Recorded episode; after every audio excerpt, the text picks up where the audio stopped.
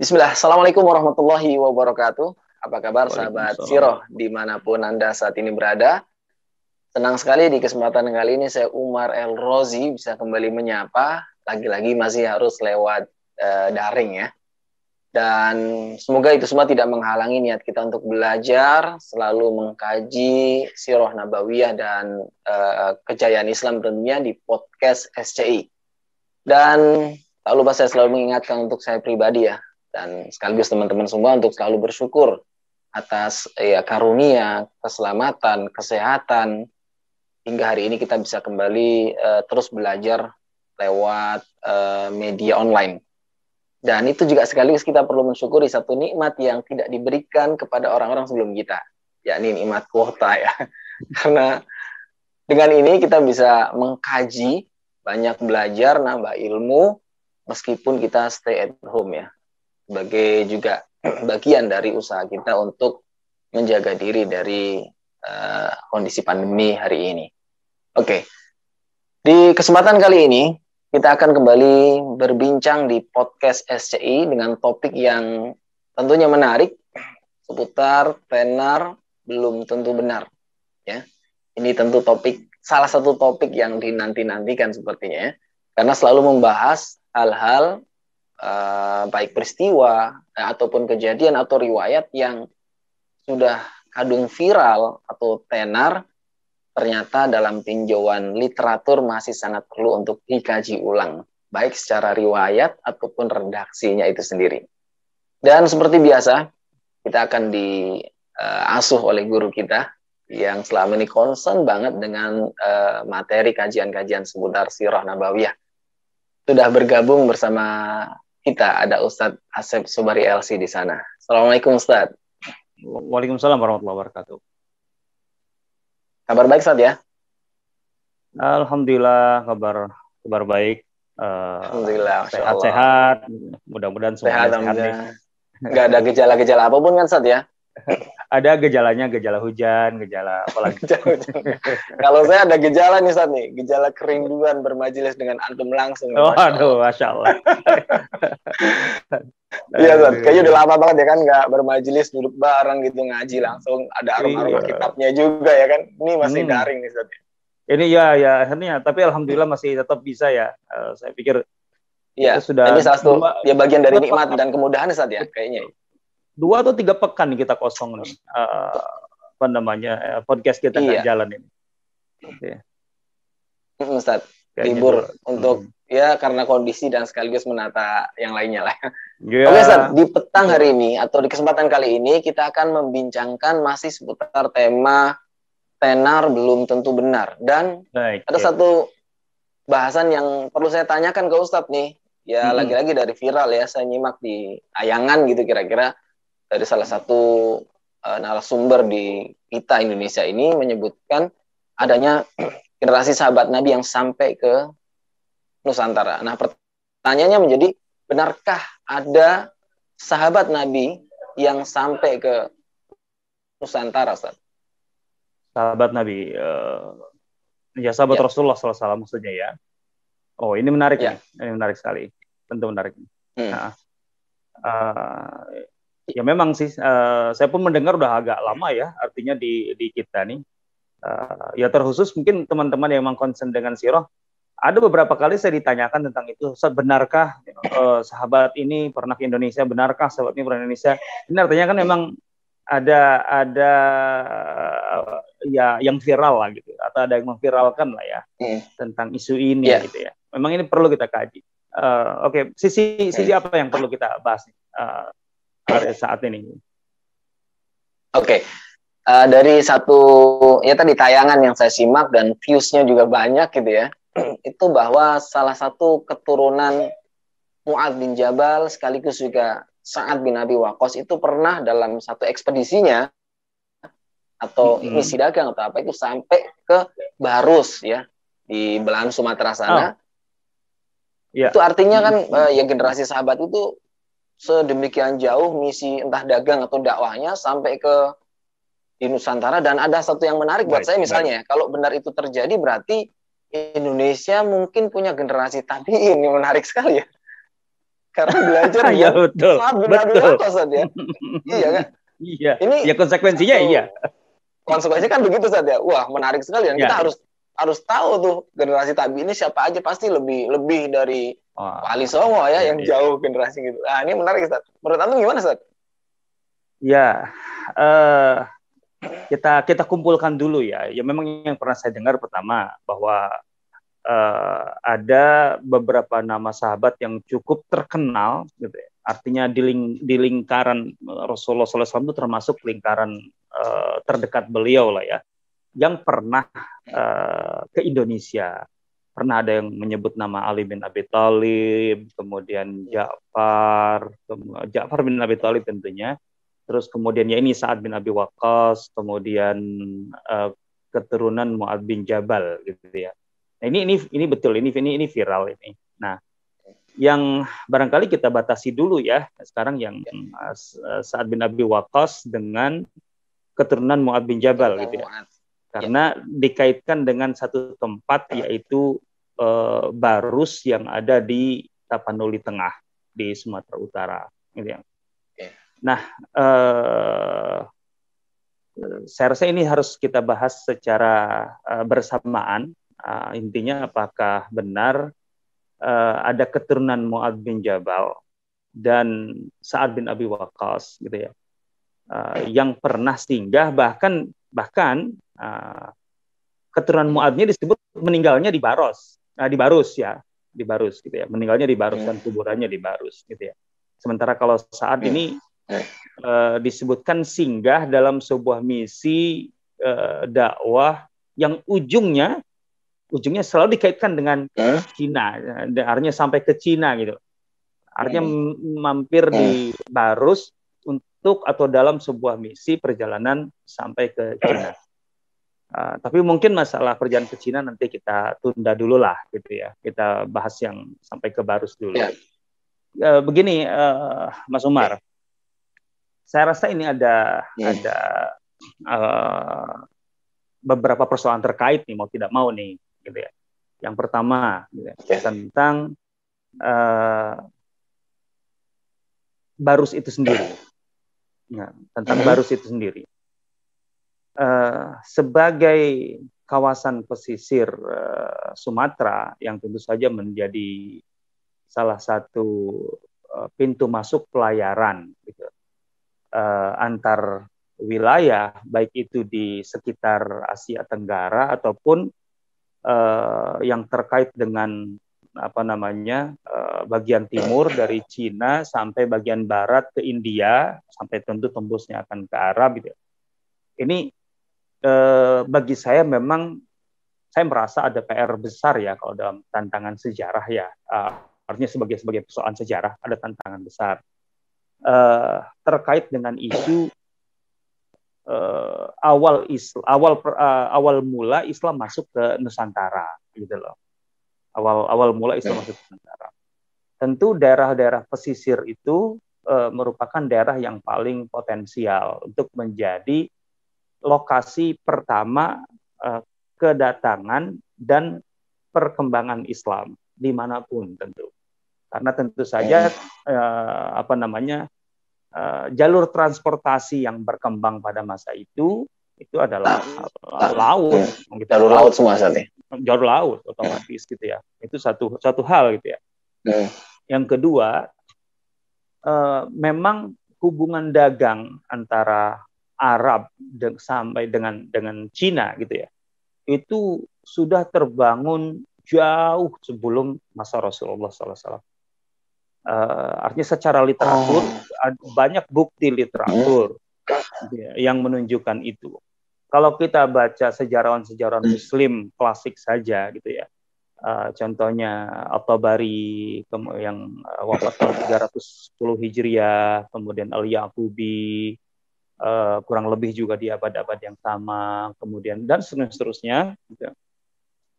Itu jelas menunjukkan bahwa uh, perdagangan antara Cina di timur dengan Arab itu terhubung dengan adanya barang-barang dari Cina gitu ya uh, sampai ke Arab dan hmm. juga barang-barang dari Afrika melalui Arab ke Cina gitu loh. Ini artinya memang hubungan dagang begitu kuat. Gitu ya. Nah, eh, ini sekali lagi menunjukkan bahwa interaksi eh, apa namanya mas antar masyarakat gitu, dari sejak timur sampai ke barat itu bisa jadi langsung atau tidak langsung kalau tidak langsung pasti itu mereka terhubung. Nah tentu saja kalau kalau kita lihat gitu, jalur laut dari Cina sampai ke Arab itu mesti mesti melalui Selat Malaka, gitu ya. Itu artinya memang perdagangan eh, Indonesia dengan Cina kemudian Indonesia eh, Nusantara maaf Nusantara dengan eh, Cina eh. dan kemudian Nusantara baik itu langsung ataupun melalui Cina ke India dan ke uh, Arab itu sudah terjalin jauh jauh 100 150 tahun sebelum Islam sebelum Rasulullah SAW itu sudah terbangun. Kita bisa bisa uh, baca fahamannya itu gitu ya.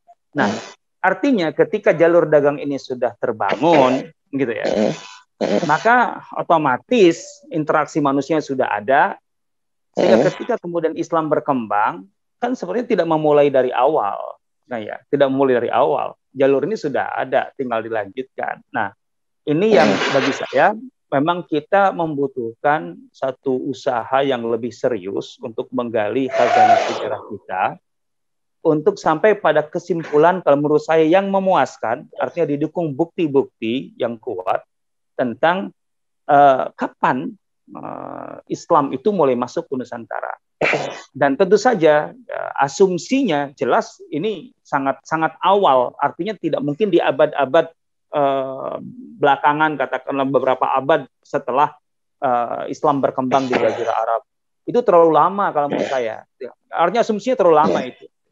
Hanya saja, nah yang ini satu persoalan tersendiri maksud saya. Ini yang ini tidak kita bahas sekarang. Ini masalah lain. Hmm. Betul, Sekarang yang jadi persoalan yang viral itu bahwa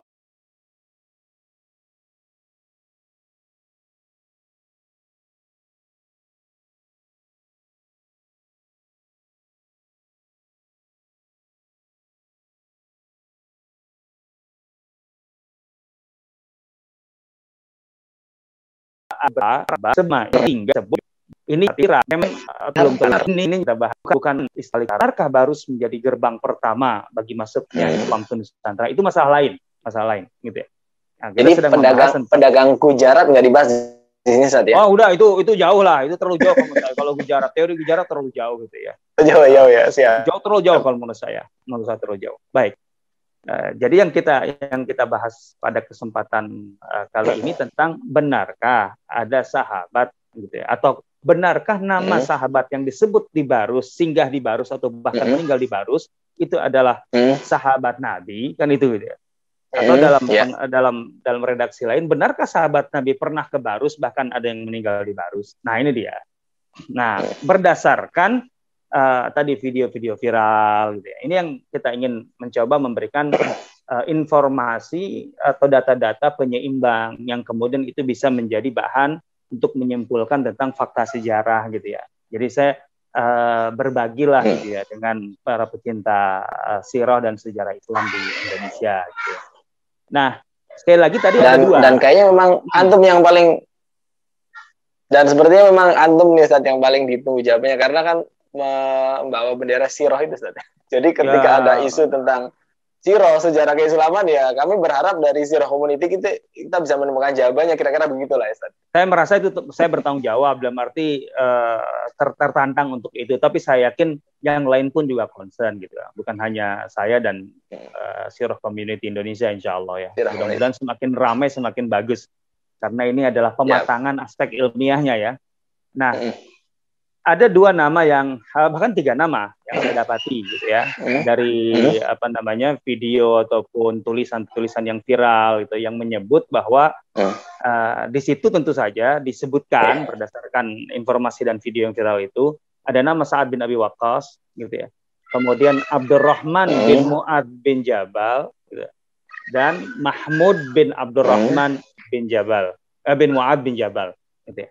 Anak anak dan cucu Muad bin Jabal berarti Sa'ad. Betul, anak dan cucu Muad bin Jabal dan Sa'ad bin Abi Waqqas. Jadi ada tiga orang. Sa'ad bin Abi Waqqas disebut pernah singgah dalam misi okay. perjalanannya ke Cina.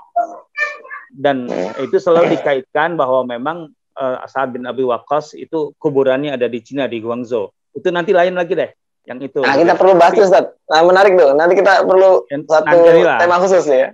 Oh iya iya iya. Insya Allah, insya Allah tema ya. khusus. Tapi yang sekarang saat bin Mu'ad sampai ke Baros nggak atau ke Barus nggak? Itu dulu itu penting itu. Okay. Yang kedua adalah uh, Abdurrahman bin Mu'ad bin Jabal. Uh, ini nama yang disebut loh ya. Dan Mahmud bin Abdurrahman bin Mu'ad bin Jabal gitu ya. Nah, ini saya rasa yang dua ini dulu sekarang kita bahas secara khusus dan Sa'ad bin Abi Waqqas sampai di Barus. Nah, itu eh, itu yang akan kita bahas. Sa'ad bin Waqqas kelanjutannya sampai ke China nanti khusus. Oke. Okay. Sekarang begini. Uh, berdasarkan yang viral itu ya. Bahwa uh, makam salah satu makam uh, yang ada di Barus yang di atas bukit itu gitu ya. Uh, yang konon panjangnya sampai 7 meter ini pun juga menjadi tentu persoalan ya kalau bagi kita yang uh, mencermati aspek hmm. sejarah itu ya. Karena kalau ini disebut makam sahabat, ya makam sahabat di Baki itu banyak sekali di Madinah. Gitu loh. Ada ribuan makam sahabat yeah. nggak nggak ada yang panjang kan. Artinya nggak sampai 7 meter kan. Artinya biasa saja itu makam para sahabat hmm. di Baki. Itu yang jelas-jelas secara fakta sejarah saya rasa paling kuat lah atau kalau mau ya di apa namanya di uh, Uhud ya di Uhud juga makam para sahabat semua syuhada itu kan itu kan mereka juga ya makam Rasulullah SAW dan Abu Bakar Umar kan jelas-jelas di apa namanya di di area Masjid Nabawi kan kita tahu uh, normal-normal saja lah gitu ya. Nggak sampai apa namanya tujuh apa tujuh meter. Itu satu hal meter. yang yang iya itu satu persoalan yang kedua yang penting adalah namanya. Kalau saya baca dari tulisan yang katakanlah serius, di situ ada jurnal dari Uin Araniri yang membahas tentang apa sejarah Islam di Barus itu, uh, dan ada beberapa tulisan yang lain. Uh, hanya menyebutkan satu suku kata nama itu, yaitu Mahmud, gitu ya. Cuma yang lain-lain ketika membahas, mengulas, memviralkan, itu menambah Mahmud bin Abdurrahman bin Muaz bin Jabal, gitu ya. Jadi dari situ ketahuan bahwa Mahmud yang dimaksud itu adalah uh, berdasarkan video viral itu atau tulisan viral itu adalah Mahmud bin uh, Abdurrahman bin Muaz bin Jabal kan itu. Dari sisi ini saja dari sisi silsilah ini ini sebenarnya sudah tertolak ya, tertolak bahwa itu sahabat karena nggak mungkin sahabat gitu ya. Kalau kalau betul Mahmud di sini adalah putra Abdurrahman bin Muad bin Jabal itu nggak mungkin itu sahabat. Nggak mungkin hmm, sahabat. Sudah bukan masa sahabat, saat. Lo iyalah. Muad bin Jabal itu sendiri kan sahabat tergolong muda. Artinya kalau hmm. punya anak, anaknya ketika lahir hmm. itu ya katakanlah di masa-masa akhir uh, Rasulullah SAW gitu ya di apa namanya di hmm. Madinah. Hmm. Taruhlah kalau uh, Eh, ketika Rasulullah datang anaknya baru lahir aja itu kan baru 10 tahun gitu ya nah, ya bagaimana mungkin kemudian dia punya anak lagi sahabat kan nggak mungkin lah itu. Jadi dari situ ini kita asumsikan dulu ya asumsikan dulu ya. Bahwa kalau namanya adalah Mahmud bin Abdurrahman bin Muad bin Jabal dipastikan dia bukan sahabat. Otomatis itu masuk generasi tabiin. Itu dengan asumsi memang hmm. dia adalah Mahmud bin Abdurrahman bin Mu'ad bin Jabal, kan gitu. Hmm. Nah, kemudian ada yang menyebut namanya Abdurrahman, tapi saya rasa kalau di, dari sumber-sumber tulisan yang katakanlah lebih serius, nggak menyebut namanya Abdurrahman bin Mu'ad bin Jabal, gitu ya.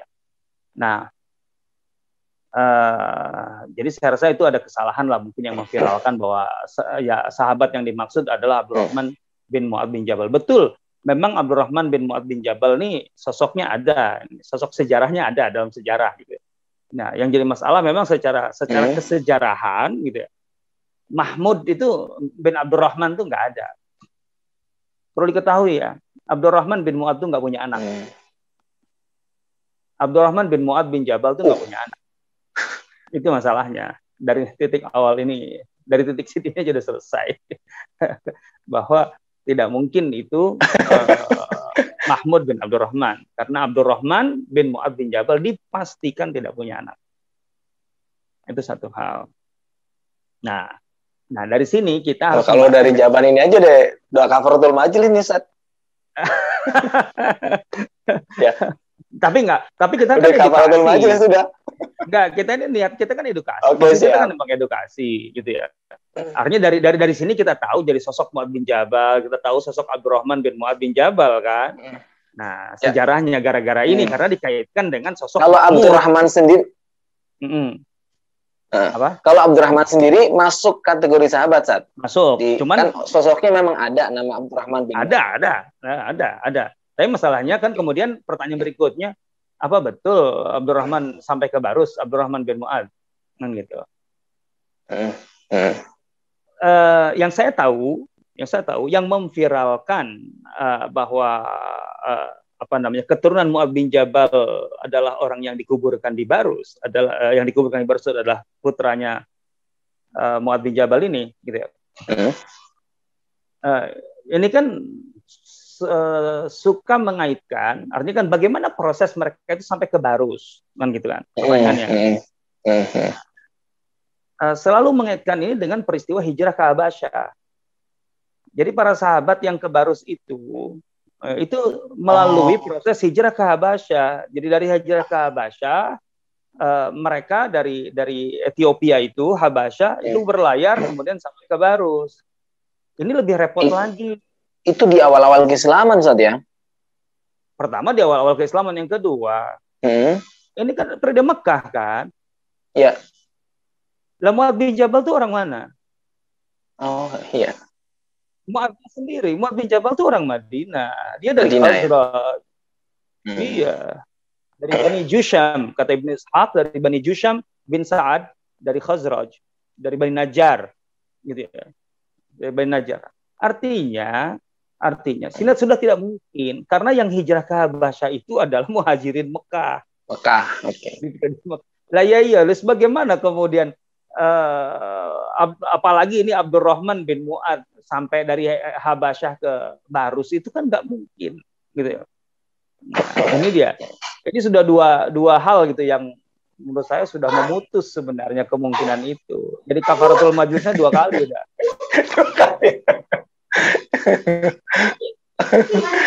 Oke, fakta berikutnya gimana, Zat? Nah, tapi coba kita gali deh sosok Mu'ad bin Jabal dulu ya supaya kita tahu okay. dan Abdurrahman bin Mu'ad bin Jabal supaya kemudian kita hmm. bisa punya hujah. Yang penting kan hujahnya, nih. argumentasi ilmiahnya nih yang penting. Nah, Mu'ad bin Jabal ini sekali lagi termasuk sosok sahabat yang muda, gitu ya. Kalau kita baca apa namanya uh, catatan tentang biografinya di Ibnu Sa'ad atau Bapak Al-Waqidi, kemudian Al-Baladuri, Ansabul Ashraf, kemudian uh, lain-lain lah um, banyak tentunya gitu ya. Uh, itu bisa dikatakan tidak tidak ada khilaf yang uh, signifikan gitu ya. Intinya bahwa Sa'ad bin Mu'ad bin Jabal itu ketika masuk Islam dan itu ketika Rasulullah SAW hijrah dan riwayat yang paling banyak itu ketika perang Badar gitu ya usianya itu 20 tahun, 20 atau 21 tahun ketika perang Badar. Itu tahun 2 Hijriah loh ya. Artinya ketika hmm. Rasulullah hijrah itu sesuai dengan riwayat lain bahwa uh, Mu'ad bin Jabal itu usianya baru 18 tahun. Bayangkan Rasulullah hijrah 18 tahun. Hmm. Kalau saat itu baru punya anak dan anaknya langsung Abdurrahman gitu kan. Berarti kan hmm. ketika Rasulullah wafat anaknya Abdurrahman bin Muad itu baru 10 tahun. Ya kan? Gitu kan? Ya. kan itu. Jadi kalau Abdurrahman punya anak, kalau asumsinya kalau, berarti kan setelah Rasulullah wafat nggak mungkin lah 10 tahun sudah punya anak pada dasarnya kan gitu. Uh, kita lihat dulu dari biodata Muad bin Jabal itu catatan-catatan yang saya kumpulkan ya. Muad bin Jabal itu uh, orang tuanya Jabal bin Amr bin Aus bin Aid dari Bani Najjar dari Khazraj gitu ya uh, ibunya Hindun binti Sahal dari Juhaina. Nah, dia ini hanya punya tiga orang anak yang tercatat pada tulisan sejarawan kita, gitu ya, tadi yang saya sebut dan lain-lain, uh, Ibnu uh, Ibnu Kalbi dan lain sebagainya. Uh, Mu'ad bin Jabal itu hanya punya tiga anak. Gitu ya. Yaitu satu perempuan dan dua laki-laki. Ummu Abdullah yang perempuan. Dan yang laki-laki dua Abdurrahman dan satu orang lagi yang tidak dikenal namanya. Artinya sampai tidak disebut kemungkinan juga kecil. Kemungkinan kecil gitu ya. Nah jadi karena Abdurrahman aja asumsinya kan kecil gitu ya. Ketika apa namanya uh, Rasulullah wafat aja masih usianya ya masih kecil banget gitu ya. Nah uh, jadi Ibnu Sa'ad sampai sampai mengatakan walam yusamma gitu ya. Artinya tidak dikenal namanya anak yang ketiganya gitu ya. Nah, kenapa kok uh, anaknya sedikit? Mu'ad bin Jabal ini kan termasuk sahabat yang usianya pendek. Hmm, berapa, Pak? Kira-kira berapa? Wafatnya kapan sih Mu'ad bin Jabal? Aduh, catatan saya kelewat Bab ini. Oh, kelewat ya. Mu'ad bin Jabal itu meninggalnya di Syam. Okay. Terkena tahun wabah itu. Oh, yang termasuk. Di masa Umar. Di masa Umar saat ya? tahun, tahun 18. Tahun 18. Maka dari situ 18 Hijriah yaitu yang masyur 17 18 yang masyur maka bisa bisa apa namanya uh, kurang lebih kurang lebih bisa dipastikan usia Muad bin Jabal itu hanya 36 tahun. Gitu lah. Makanya hmm. anaknya pun masih kecil, relatif masih kecil, gitu ya. Wajar kan kalau anaknya juga baru belasan tahun, kan gitu. Hmm. Kalau Abdurrahman itu termasuk yang uh, awal-awal lahir aja paling belasan tahun usianya, gitu ya. Nah, asumsinya begitu. Ya tapi cukup besar lah belasan tahun Abdurrahman. Nah, uh, Mu'ad bin Jabal ini kiprahnya ya, kiprahnya. Jelas dia termasuk sahabat yang uh, walaupun walaupun belia muda, uh. tapi perannya besar. Uh, dia sudah ikut bayat akobah kedua, uh, ya bayat akobah kedua, gitu ya. Uh, kemudian uh, dia menjadi seorang ulama sahabat di usianya sangat belia. Artinya kan ketika Rasulullah SAW masih hidup itu uh, ya paling usianya kan dua maksimal maksimal 28 tahun. Sampai Rasulullah wafat itu kan 28 tahun. Tapi Muad bin Jabal di usia 20 tahun 28 tahun sudah dipastikan bahkan sebelum itu sudah dipastikan jadi ulama besar. Karena Rasulullah pernah menyatakan wa a'lamu bil halali wal haram Muad dan hmm, yang paling, yang paling tahu ya halal dan haram adalah Muad gitu ya. Dan ada beberapa hadis Rasulullah SAW disebutkan bahwa Mu'ad itu beberapa langkah di depan para ulama, para sahabat. Gitu ya. Sampai Umar mengatakan kalau pada hari kiamat semua ulama itu dikumpulkan, maka Mu'ad bin Jabal berada di depannya, depan mereka. Gitu. Itu sampai Umar mengatakan itu. Padahal ketika Rasulullah wafat, dia baru 28 tahun. Gitu, Mu'ad bin Memang sangat ini. Ada satu riwayat mengatakan bahwa ini tabiin yang mengatakan bahwa aku menjumpai di Syam itu 30 sahabat senior semuanya mereka ya berdiskusi, berbicara tentang ilmu. Dan ada seorang pemuda, artinya di antara senior itu ada yang lebih muda, yang diem saja. Hmm.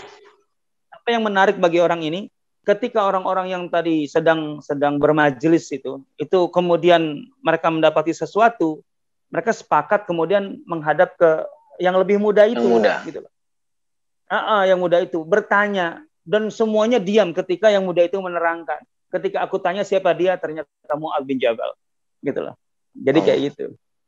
Makanya Umar tuh dulu pernah uh, menyayangkan ke keputusan Abu Bakar mengizinkan Mu'ad bin Jabal ke Syam. Kata Umar orang dia seperti dia nggak boleh ke Syam. Harus di sini. Artinya di pusat. Kata Abu Bakar lah dia orang uh, pengen berjihad masa aku larang katanya oh. itu seperti itu ya nah Artinya dari tahun pertama Hijriah dia sudah berperan, gitu ya. Dia dipersaudarakan dengan Abdullah bin Mas'ud, gitu ya. Abdullah bin Mas'ud. Maka Abdullah bin Mas'ud itu sangat kenal betul Mu'ad bin Jabal. Nah kemudian uh, tahun uh, dia ikut perang Badar dan semua perang bersama Rasulullah SAW dia ikut, gitu ya. sampai di uh, apa namanya uh,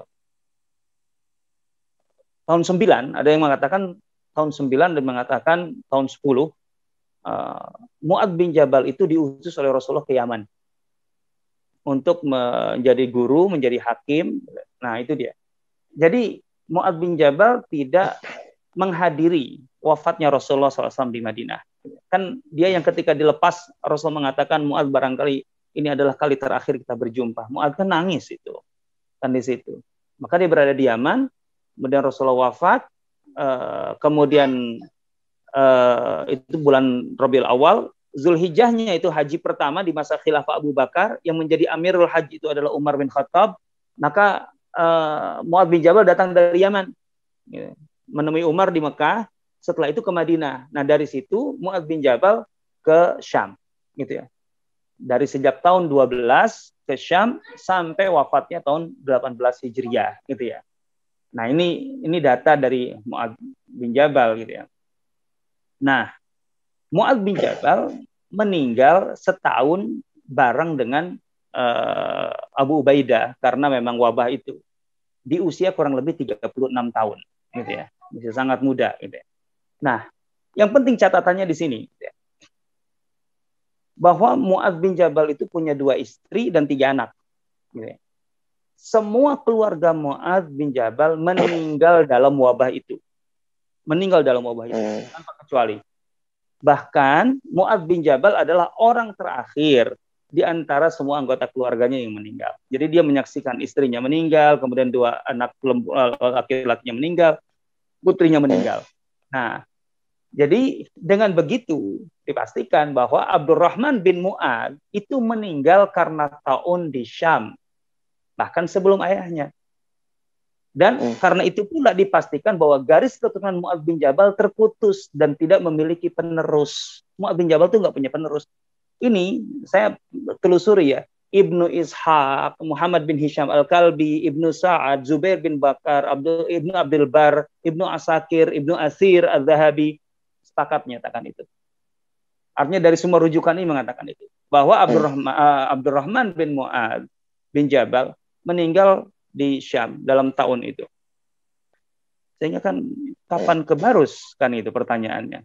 Kan itu. Nah, bahkan ada pernyataan-pernyataan yang di sini saya sebutkan gitu.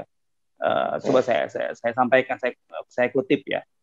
Uh, dalam yes. atau bakat Ibnu Sa'ad mengatakan dua anak laki-laki Mu'adz yaitu Abdurrahman dan saudaranya terkena wabah tahun sebelum Mu'adz. Kemudian dalam dalam atau bakat juga Ibn Sa'ad mengatakan Mu'ad meninggal karena wabah tahun Amawas di Syam dekat Jordan pada tahun 18 Hijriah di masa khilafah Umar bin Khattab radhiyallahu anhu. Mu'ad kala itu berusia 38 tahun. Ini menurut versi Ibn Sa'ad, tapi saya lebih uh, prefer itu 36 tahun sih. Nah, catatannya dia maksudnya Mu'ad tidak memiliki keturunan dalam arti meninggal semua gitu loh. Hmm.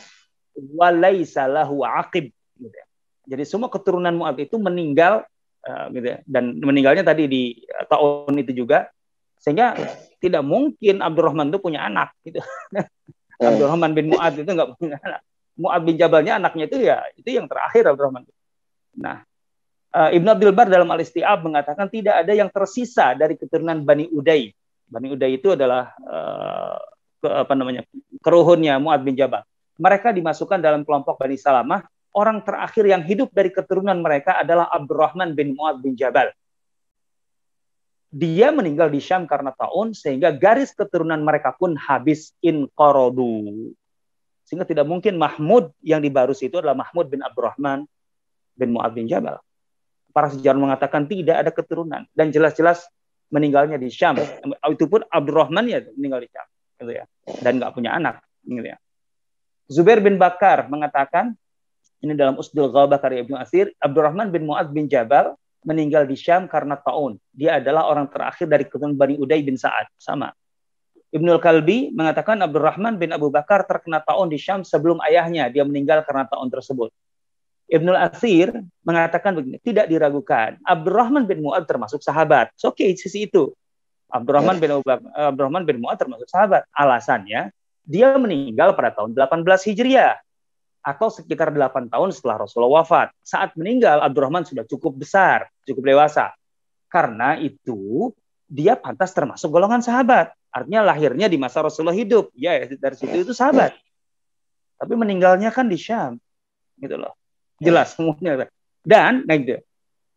Dan karena itu uh, uh, karena itu dia pantas termasuk golongan sahabat karena dia adalah penduduk Madinah. Artinya pernah melihat Rasulullah, kan itu syaratnya. Nah, dan tidak pernah keluar dari Madinah sebelum ke Syam. Loh, kalau Ibn Asir mengatakan nggak pernah keluar dari Madinah, terus bagaimana sampai ke Barus?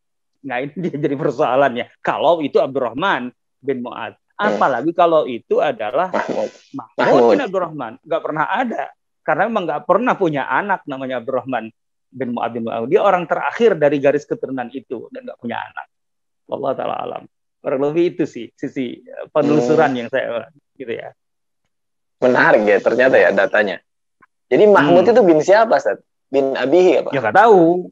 Nah inilah inilah tugas para ahli sejarah baik hmm. itu dari aspek arkeologi, dari aspek uh, kalau saya sih Eh, kita kekurangan menurut saya ya gitu ya. Kita kekurangan penelusuran sejarah maritim Indonesia gitu ya bagaimana sejarah maritim kita hubungan hubungannya dengan berbagai apa eh, kawasan gitu ya karena memang dari situ akan akan akan semakin mendekatkan gitu kepada fakta-fakta tentang uh, kapan sih persentuhan antara pedagang-pedagang uh, Arab kalau itu pedagang gitu ya ataupun Eh, tentu saja orang-orang Muslim bukan hanya berdagang, memang dakwah pun adalah misi gitu. Itu sejak yeah. kapan? Nah, sehingga kemudian nama Mahmud itu semakin bisa kita gali nih Mahmud yang mana. Kalau tapi yang jelas secara fakta sejarah dari literatur tidak mungkin yeah. itu Mahmud bin Abdurrahman bin, bin Abdurrahman. Enggak mungkin karena Abdurrahman bin Mu'ad meninggal di Syam udah jelas apa namanya uh, para ulama kita mencatat dengan baik dan itu banyak di antara ulama kita berasal dari Syam dan lain sebagainya sehingga tahu persis uh, dan sanadnya kuat gitu ya. Dan bisa dikatakan ini adalah konsensus semua sejarawan nggak ada yang berbeda pendapat bahwa memang meninggalnya saat tahun dan ada dialognya antara ayah dan anak gitu. Jadi bagaimana mungkin itu ter, terjadi di tempat yang lain kan sehingga kemudian di makam uh, makamnya ada di Barus apalagi kemudian ada punya anak memang nggak punya anak kok gitu. Nah itu satu satu hal Uh, walaupun ada satu lagi yang di komplek pemakaman Mahligai itu disebut ada namanya Ruknuddin ya. Ruknuddin uh, Allah Ruknuddin begitu saja disebutnya. Nah, yang jelas ada tulisan 48 Hijriah. Hmm. Uh, tentu saja kita tahu ya yang menggali atau yang membaca literatur para sahabat, generasi sahabat. Sahabat itu belum menggunakan julukan-julukan kayak gitu. Ruknuddin itu kan julukan, bukan nama gitu. Uh, bin siapa hmm. kan? julukan-julukan kayak Ruknuddin, ya, Syamsuddin, itu kan abad kelima, abad ke-6 Hijriah itu rata-rata gitu ya. Uh, uh, kalau kita baca Enggak ada satupun nama sahabat yang pakai julukan itu, Ustaz. Enggak, Ruknuddin julukan.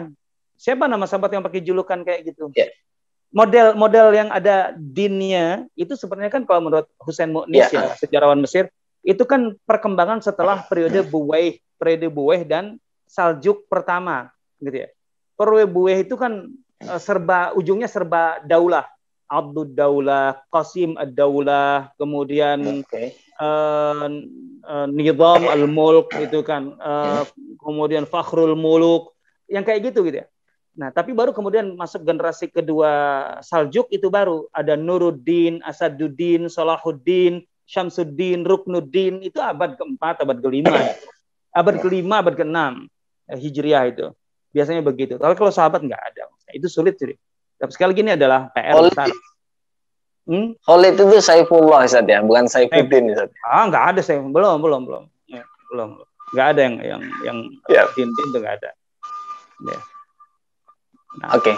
Jadi fix uh, kita dapat pelajaran banyak banget ya hari ini Masya Allah kita jadi lebih kenal juga tentang Mu'ad bin Jabal saat jazakallah ya, ya, ya. Uh, dan sekaligus dari topik ya dan dari topik yang kita angkat ya ini adakah benarkah uh, sahabat Nabi sampai di Nusantara apalagi dengan nama-nama yang disebut tadi ya ada hmm. Mahmud bin Abdurrahman kemudian ada Abdurrahman itu sendiri yang disinggung hmm. bin Muad bin Jabal itu kita tahu sejarahnya sekarang alhamdulillah dan masih ada PR nih Ustaz ya tentang Sa'ad bin Abi Waqqas. Saat kita kita kita sambungkan dengan itu yang ke Cina aja kali ya. Hmm. Oh siap Sa'ad. Jadi ya, ya.